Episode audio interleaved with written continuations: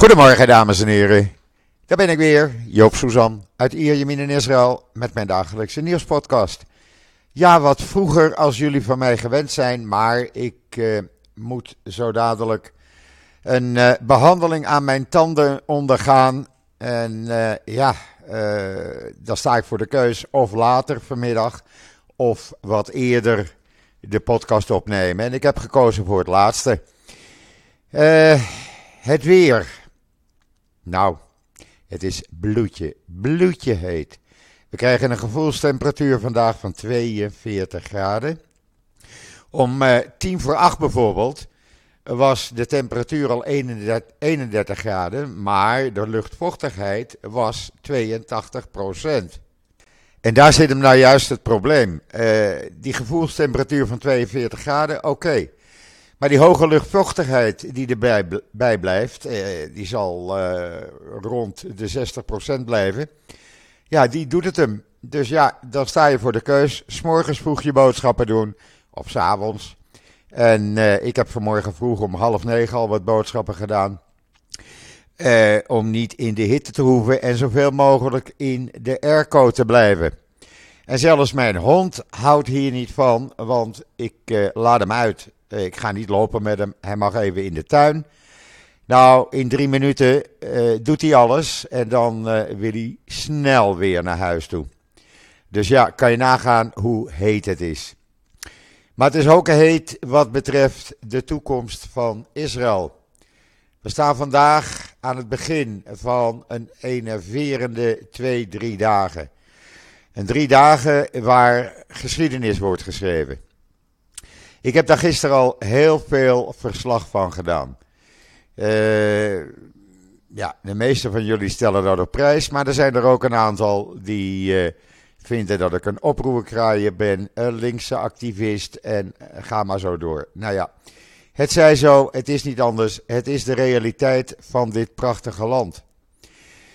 Ondertussen, om met het nieuws te beginnen, afgelopen nacht heeft Netanyahu een pacemaker ingeplant gekregen, omdat dat hart, hartbewakingsapparaatje wat hij verleden week kreeg, begon te piepen. Uh, tijdens die uh, operatie was Levin, de minister van Justitie en de gangmaker achter dit wetsvoorstel, zijn plaatsvervanger. Die was dus even premier. Inmiddels is Netanyahu weer thuis en zal later vandaag aan de stemmingen deelnemen. De kabinetsvergadering is uitgesteld. En wat opvallend is, ook de bijeenkomst uh, tussen Netanyahu en de chefstaf van de IDF uh, en de, Shin de hoofden van Bet en Mossad, die gaan niet door. Vind ik wel opvallend, want dat is reuze belangrijk. Ja, en dan gaat die uh, Knesset vandaag dus beginnen met de stemmingen, de voorbereidende stemmen daarvoor. Die Likud gaat van deur tot deur om te zorgen dat niemand tegen gaat stemmen. Er zijn namelijk een aantal leden binnen de Likud die niet van deze stemming houden in deze vorm. Die willen dat er een brede consensus is met de oppositie. Die is er niet. Uh, de Likud zegt uh, dat komt door de oppositie. De oppositie roept de hele tijd: laten we aan tafel gaan zitten. Maar goed, die gaan dus van deur tot deur om te zorgen dat Galant en uh, Biton en Juri, Juri Edelstein in ieder geval niet tegenstemmen. Inmiddels is zojuist bekendgemaamaakt dat Galant zich ook heeft gemeld bij het Sheba Hospitaal. Men zegt voor een uh, routine-inspectie. Maar dan denk ik van ja, hallo. Uh, we staan aan zo'n belangrijke, uh, begin van zo'n belangrijke dag. Dan moet je op je post zijn. En dan moet je die inspectie maar even een paar dagen uitstellen. Maar nee, dat schijnt niet te kunnen. Dus ja, hij heeft zich gemeld bij het Sheba ziekenhuis. Even terugkomend op gisteren. Gisteren hebben we gigademonstraties gezien. Ik heb daar uh, zoveel mogelijk verslag van gedaan. Uh, daar ben ik zo'n uh, 12, 13 uur mee bezig. Er waren gisteravond in Tel Aviv 170.000 demonstranten in Jeruzalem, 100.000 demonstranten. In Netanya, waar ik bij was, 29.000 demonstranten. Nog nooit zoveel geweest. En ik kon dat merken, want ik sta altijd wat achteraan. Ik hou niet van die drukte. En gisteravond was het bloedje heet en het zweet stroomde over mijn rug. Maar eh, ja, ik stond gisteravond bij de ingang, voorbij de ingang van het benzinestation, waar ik er altijd normaal gesproken een 30, 40 meter voor sta. Dat betekent dat het uh, inderdaad drukker was. Uh, in totaal schat men dat gisteravond zo'n 550.000 mensen gedemonstreerd hebben in het hele land.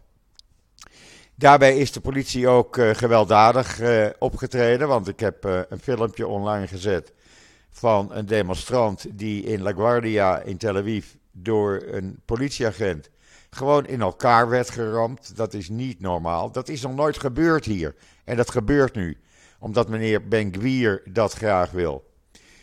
En Ben die roept, uh, we zijn nu pas aan de spaghetti begonnen van het voorgerecht, de rest komt nog allemaal. Uh, gisteren zijn er ook door, vanuit het hele land bussen naar Jeruzalem gegaan. En ik moet zeggen met trots, dat ik er trots op ben, dat een paar van de kinderen van mijn overleden meisje uh, een plek, plek in de bus hebben bemachtigd. En ook in Jeruzalem aanwezig waren.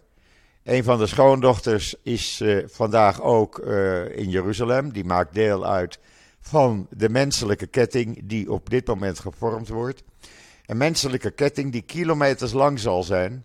Want die loopt van de klaagmuur, waar vanmorgen een massagebed heeft plaatsgevonden, tot aan de Knesset. En tussen die, of langs die uh, menselijke ketting zullen tienduizenden demonstranten gaan lopen. Dat moet een heel indrukwekkend gezicht zijn, waarvan ik natuurlijk jullie verslag ga doen. Uh, ja, die wet die er dan komt. De Histadroet heeft gisteravond overleg gepleegd met de voorzitter van het bedrijfsleven. Uh, onder uh, toezicht van honderden demonstranten die riepen staking nu. De uh, beide voorzitters van de Histradroet en het bedrijfsleven hebben afgesproken om vier uur vanmiddag bij elkaar te komen en dan te besluiten of er een algemene staking komt, ja of nee. Uh, ondertussen heeft de voorzitter van het bedrijfsleven gezegd dat ieder personeelslid van welk bedrijf dan ook deel mag uitmaken van de demonstraties. Daar worden ze niet voor gestraft. Ze mogen gewoon naar de demonstraties gaan. Dat betekent dat de meeste bedrijven ja, niet op volle kracht zullen werken vandaag en morgen. Want die uh, stemmingen die beginnen dan eind van de middag, begin van de avond. Uh, dan zal er een, uh, dat is de tweede stemming. Dan moet er nog een derde stemming plaatsvinden. Alle hoop is gevestigd dat men die derde stemming niet door laat gaan en gaat kiezen voor consensus met de oppositie. Dan heeft iedereen de vrede mee. Als oppositie en coalitie tot een overeenstemming komen over die wet, prima. Is iedereen blij. Ondertussen hebben gisteren opnieuw 10.000 reservisten gezegd: Sorry, maar als die wet er komt, doen wij geen reservedienst meer. Het zijn er duizenden en duizenden inmiddels. Er zijn er bijna 500 van de meest geheime unit Sayeret, Sayeret Matkal die uh, meedoen. Er zijn 500 piloten die zeggen: We hebben geen andere keus. Wij kunnen geen reservedienst meer doen. Ik verzin het niet. Ik uh, geef de artikelen online, uh, zet ik online van allerlei kranten, Hebreeuws en Engels.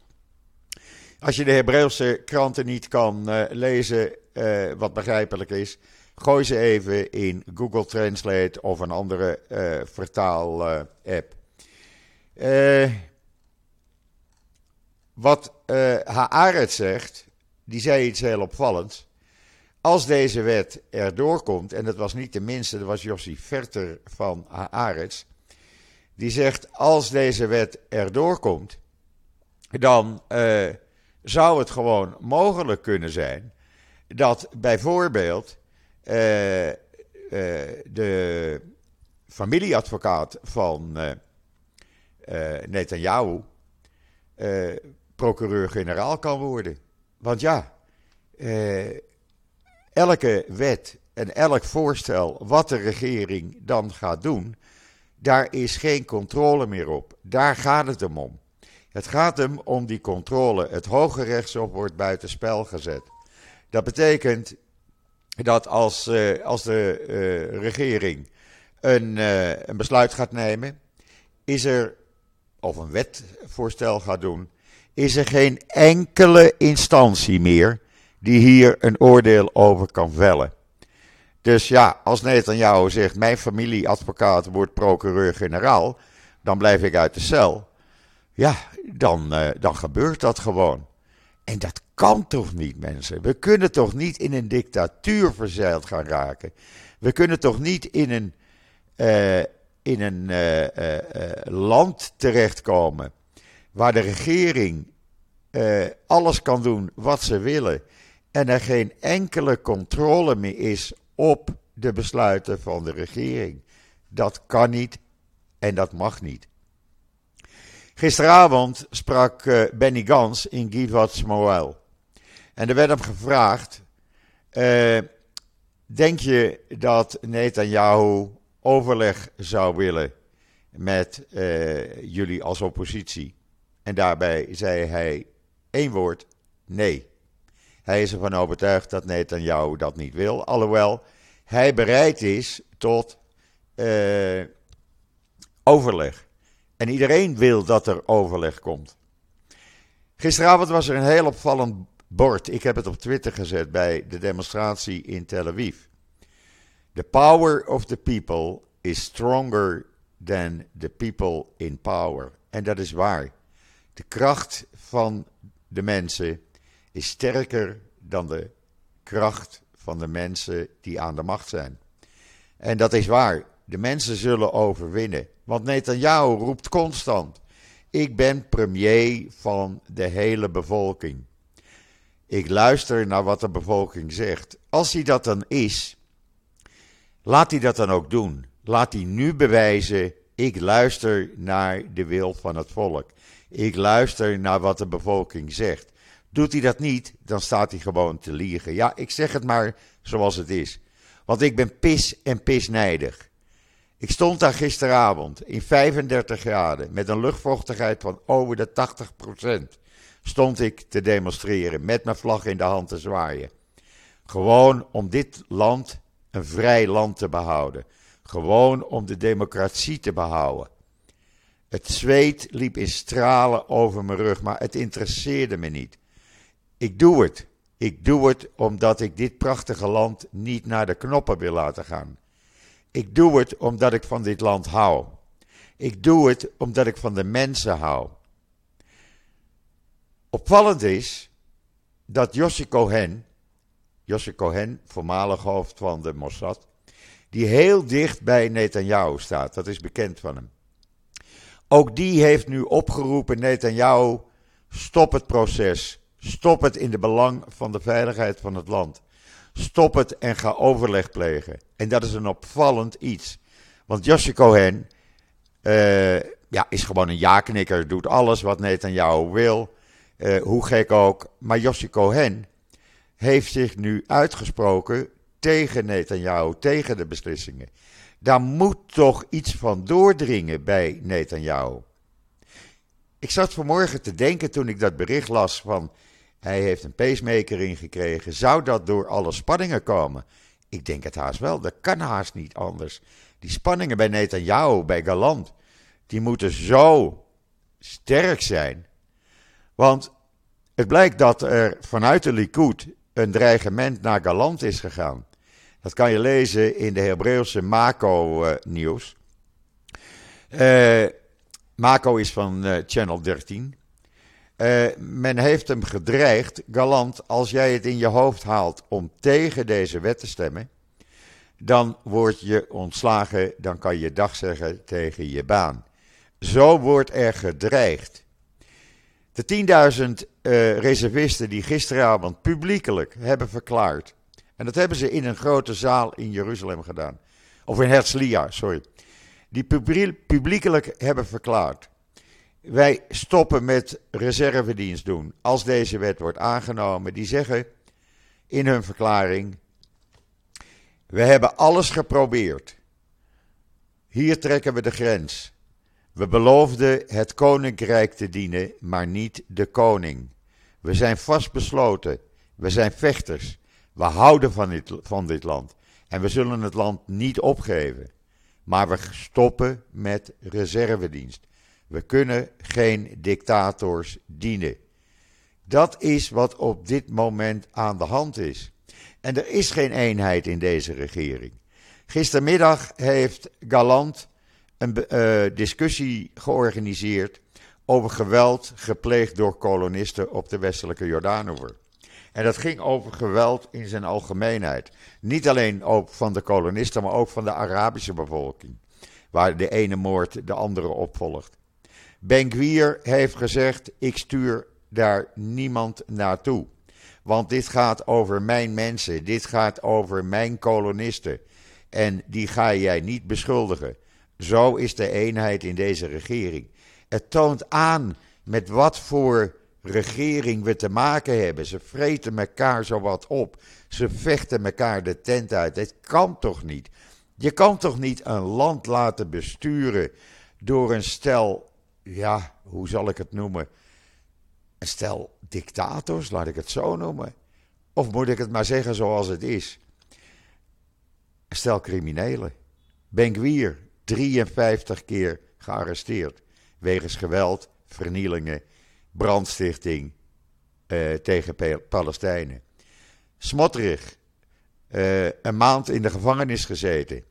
Wegens geweld tegen Palestijnen.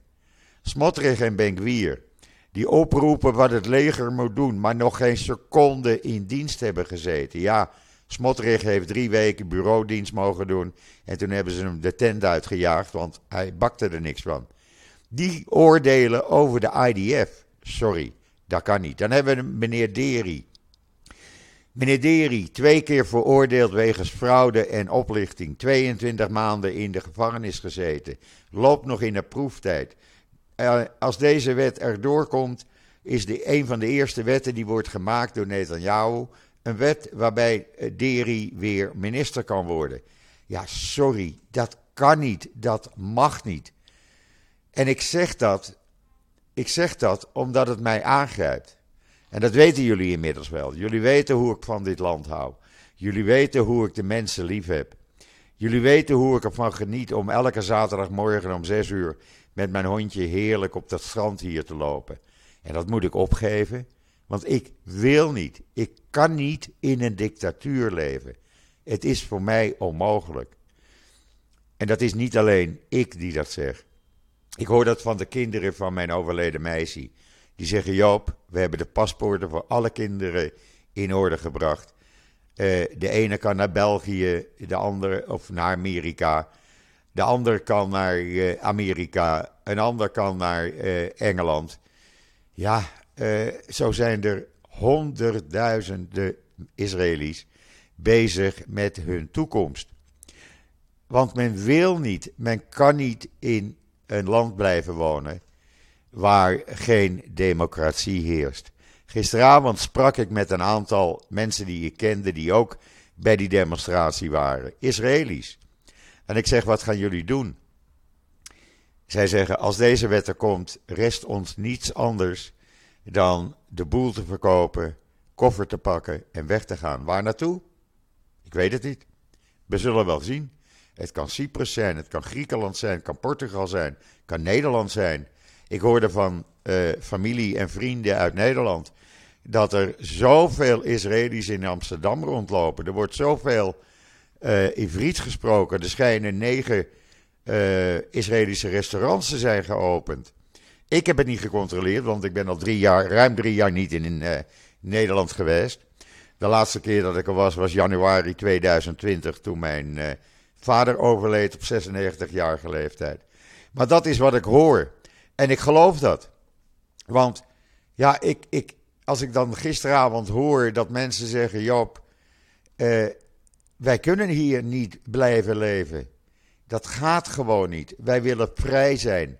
Wij willen niet geregeerd worden door mensen die uh, zelf beslissen en doen en laten wat ze willen. Die niet uh, gecontroleerd worden. Want nogmaals, we hebben geen grondwet. We hebben geen Eerste Kamer. We hebben geen Raad van State. We hebben alleen het Hoge Rechtshof. En het Hoge Rechtshof wordt door die wet buitenspel gezet. Ik zeg het nog maar een keer, want het schijnt bij een aantal mensen niet door te dringen. Die zeggen van ja, maar deze regering is toch gekozen. Dan zeg ik het er nog een keer bij. Deze regering is legaal gekozen. Absoluut. Maar er is in die verkiezingstijd nooit over deze wet gesproken. De tweede week van januari, de tweede week nadat deze regering was geïnstalleerd, toen kwam meneer Levin, de minister van Justitie, opeens met dit plan naar buiten. En toen bleek dat dit plan onderdeel was van de coalitieonderhandelingen. Met andere woorden, de coalitiepartijen die deel uit wilden maken van deze regering, moesten het hiermee eens zijn, anders konden ze geen deel uitmaken van deze regering. Dat ligt schriftelijk vast. Dat is pas later allemaal naar buiten gekomen. Dus het heeft niets te maken met het legaal kiezen van deze regering. Piloten van de Israëlische luchtmacht zeggen in de Jeruzalem Post: Dit is geen politieke beslissing. Dit is een oorlog tegen de fundamentele waarden en principes van de staat. We zijn verdrietig en we begrijpen dat onze protestactie schade kan aanrichten. Maar we hebben geen andere keus. Dit wordt er gezegd, mensen. Dit wordt er gezegd in dit prachtige land wat nu naar de knoppen wordt geholpen. Een land waar mensen hun banen verlaten om deel uit te maken van demonstraties. Een land waar duizenden, tienduizenden mensen vanmiddag in de bloedhitte gaan staan. Een menselijke ketting vormen. Dat doen om het land te behouden. Om dit prachtige land te behouden zoals het is en democratisch te laten worden.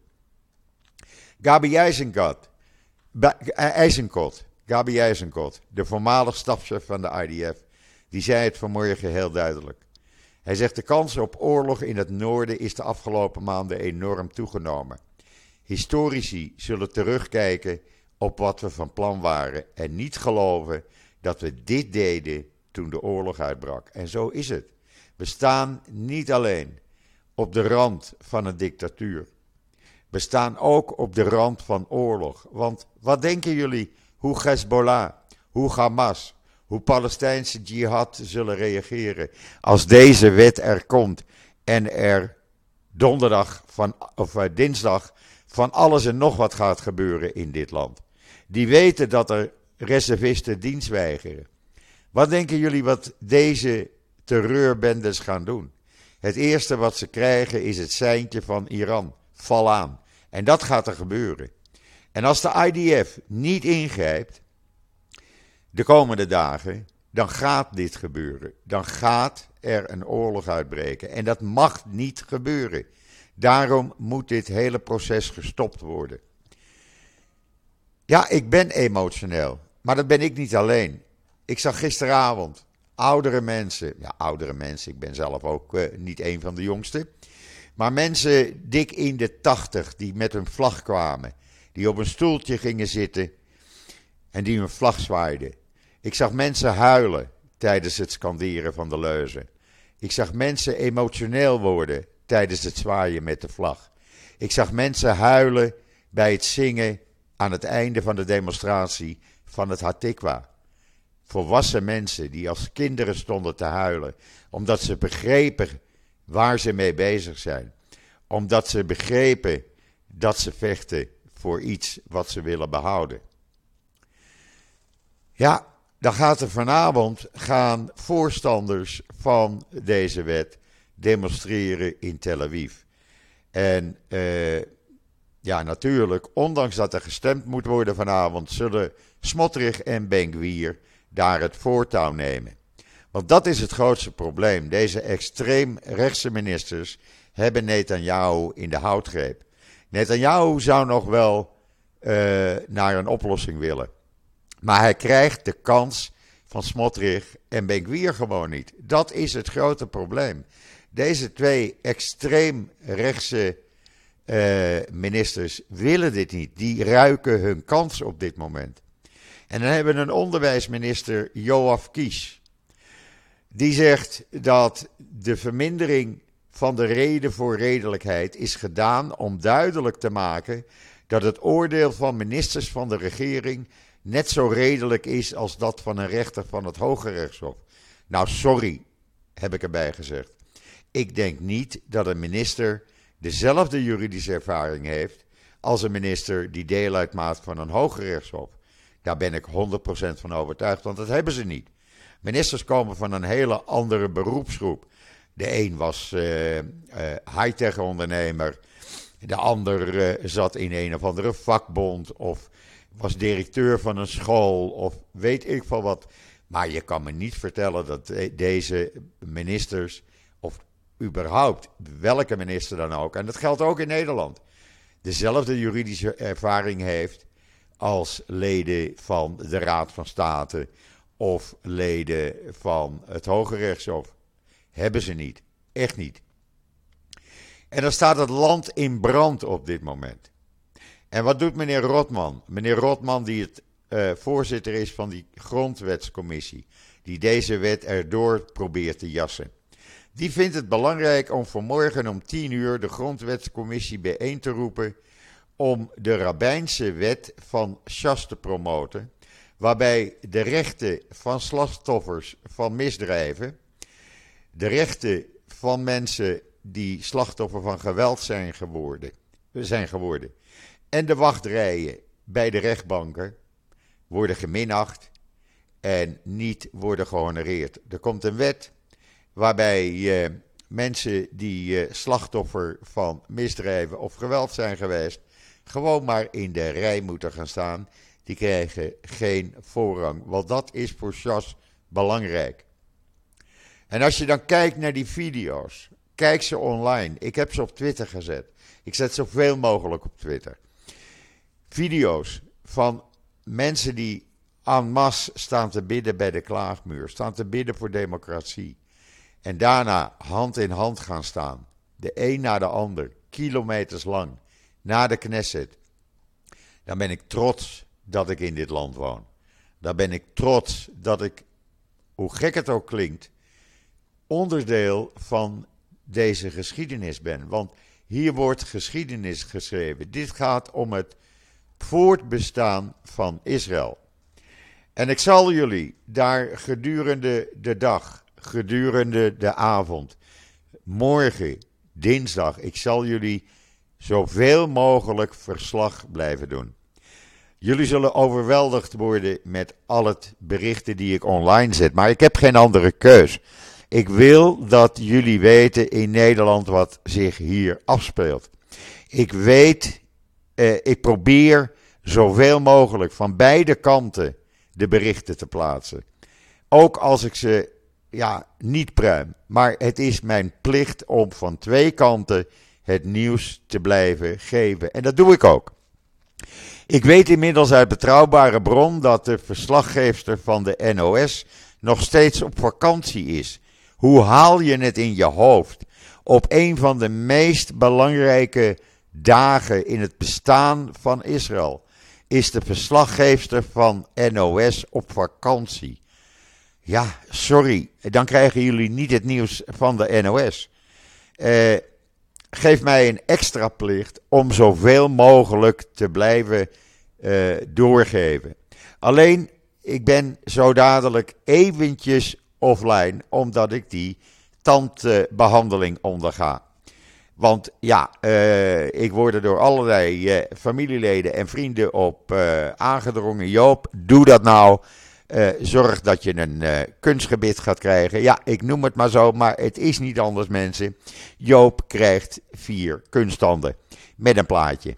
Nou ja, het moet dan maar. En dat moet dan zo dadelijk even gebeuren. Dus ik ben eventjes offline. Maar daarna ben ik weer elke minuut online en blijf ik jullie van minuut tot minuut doorgeven wat er hier in dit prachtige, mooie, schitterende land op het spel staat, wat er gebeurt. Ik hoop dat jullie mijn uh, emotionele podcast, want zo noem ik het, uh, mij dat niet kwalijk nemen. Maar ik woon hier. Ik woon hier al 23 jaar in alle vrijheid. En ik wil niet in een dictatuur terechtkomen. Daar vecht ik voor. Daar vechten honderdduizenden mensen voor. Om te zorgen dat we in vrijheid kunnen blijven leven in een democratisch Israël. Ik wens iedereen in Nederland een prettige voortzetting van deze zondag. Ik ben er morgen weer. Maar ondertussen blijf ik jullie berichten. Ik ben er morgen weer en zeg zoals altijd: tot ziens, tot morgen.